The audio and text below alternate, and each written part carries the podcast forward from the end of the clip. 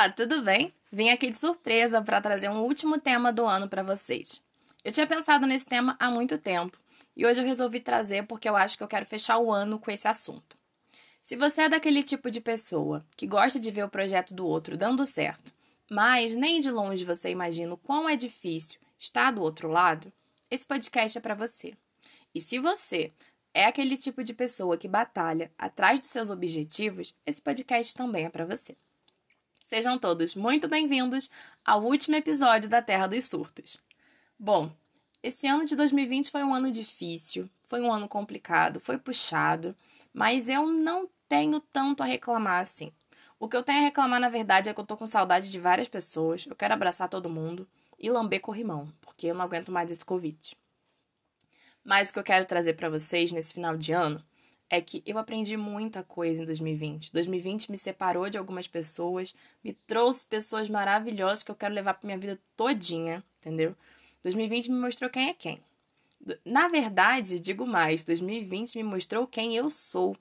Muita coisa eu não fazia ideia de que me incomodava, eu não fazia ideia de que era da minha personalidade, eu aprendi em 2020. 2020 foi o meu ano na cozinha. Eu não sabia que eu gostava tanto assim de cozinhar e fazer doce.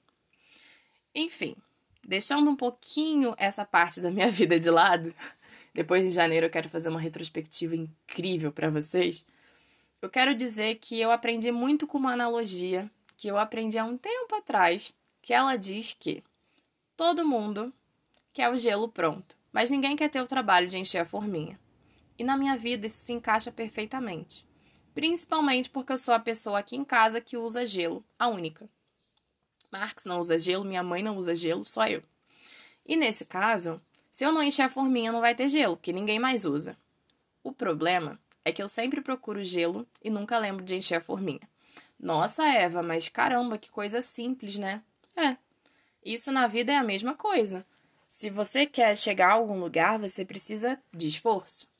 Se você quer conquistar algum sonho, você precisa ir até ele. A mesma coisa é o gelo. A gente quer ver o produto, mas a gente não quer ver a luta, não quer ver o processo. E isso é uma coisa que eu aprendi em 2020 que eu vou levar para minha vida toda. E eu queria trazer isso para vocês. Às vezes a gente olha para nossa luta, para nossa batalha, para nossa conquista que está muito longe e acredita que sentar e esperar vai fazer ela chegar. Não é assim que funciona. A vida é feita de obstáculos, de conquistas e de caminhada. Você precisa caminhar. Mesmo que seja passos lentos, um de cada vez, no seu tempo, mas você precisa caminhar. A cada novo passo, você se encontra mais perto do seu sonho.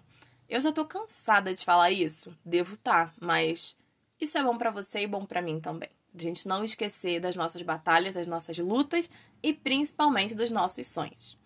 Eu quero que em 2021 você alcance seus objetivos e que você consiga ir mais longe.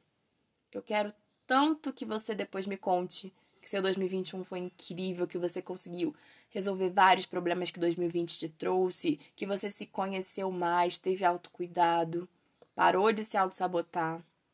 Então, vou deixar aqui algumas ideias para você. Escute o último podcast que fala sobre elogios e ser um pouco mais de luz na vida. Escute o podcast anterior a ele, que te ensina a não deixar as coisas para depois. Escuta lá embaixo o primeiro podcast, que fala sobre o autocuidado, se amar muito. Ah, e outro, vou deixar um outro podcast aqui para vocês não esquecerem. Escutem o auto perdão, poder do auto perdão. Esse para mim é um dos mais incríveis que eu já gravei. E o que eu quero dizer para você é que você pode, você é capaz, você é maravilhoso e incrível. Não esquece disso não. E qualquer coisa, você sabe onde me encontrar. Eu tô no arroba Eva Surtada ou no arroba Adulta e Surtada. Recebo directs e amo trocar ideia com vocês. E isso faz o meu dia muito melhor. Ah, e outra coisa, eu quero deixar esse podcast em agradecimento para Miriam. Miriam, também conhecida como minha sogra.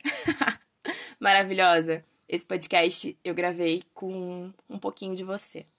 Ontem Miriam me mandou uma mensagem maravilhosa porque ela escutou o último podcast e foi incrível para mim, me deu um up. Eu nem respondi a Miriam ainda, só pra constar.